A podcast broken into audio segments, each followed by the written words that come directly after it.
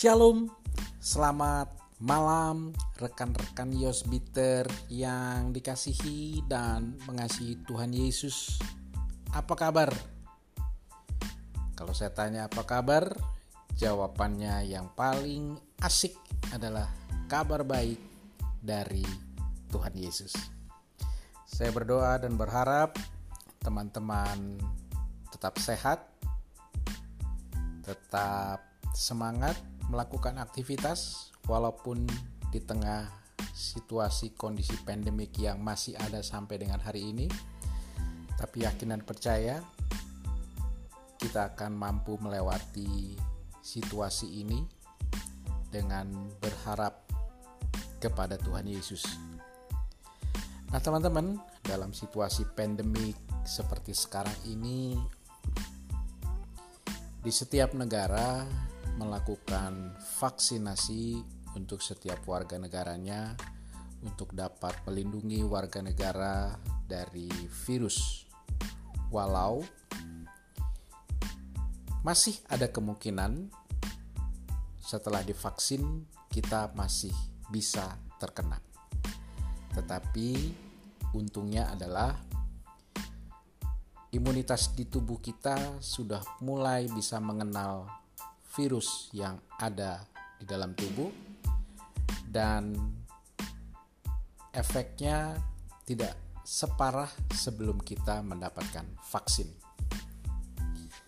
Dan menjadi prioritas sekarang ini vaksin untuk orang tua kita lansia agar mereka lebih kuat dan lebih tahan terhadap virus.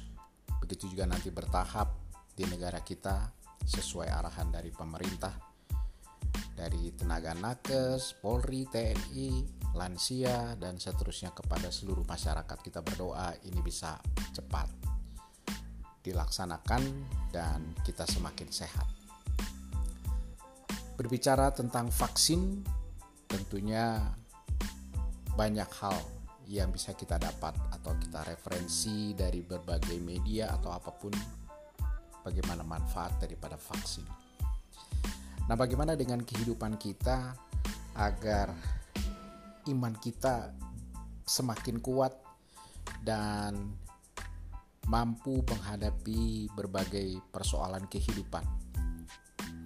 Nah, vaksin yang paling penting dan menurut saya ini adalah hal yang paling utama yaitu pengenalan akan Yesus Kristus melalui firman-Nya. Dengan kita rajin, rutin membaca Alkitab dan kemudiannya kita melakukannya dalam kehidupan kita sehari-hari, maka iman kita akan bertumbuh. Iman tanpa perbuatan adalah mati, tapi iman tidak bisa serta-merta bertumbuh kalau kita jarang atau bahkan tidak pernah membaca firman Tuhan sebagai pedoman hidup.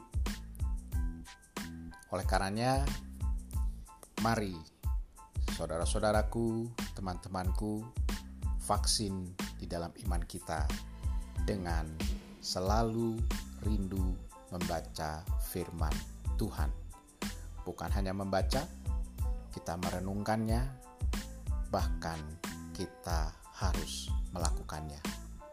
Maka, apa pun kondisi permasalahan kehidupan, kita akan mampu melewatinya, bukan menghindarinya, tapi kita mampu melewatinya. Beban yang 10 kilo bisa kita lewati dengan merasa seperti beban satu kilo. Beban satu kilo bisa kita lewati dengan seolah-olah tanpa beban dalam kehidupan kita. Tuhan Yesus berkati. Jangan lupa baca Alkitab.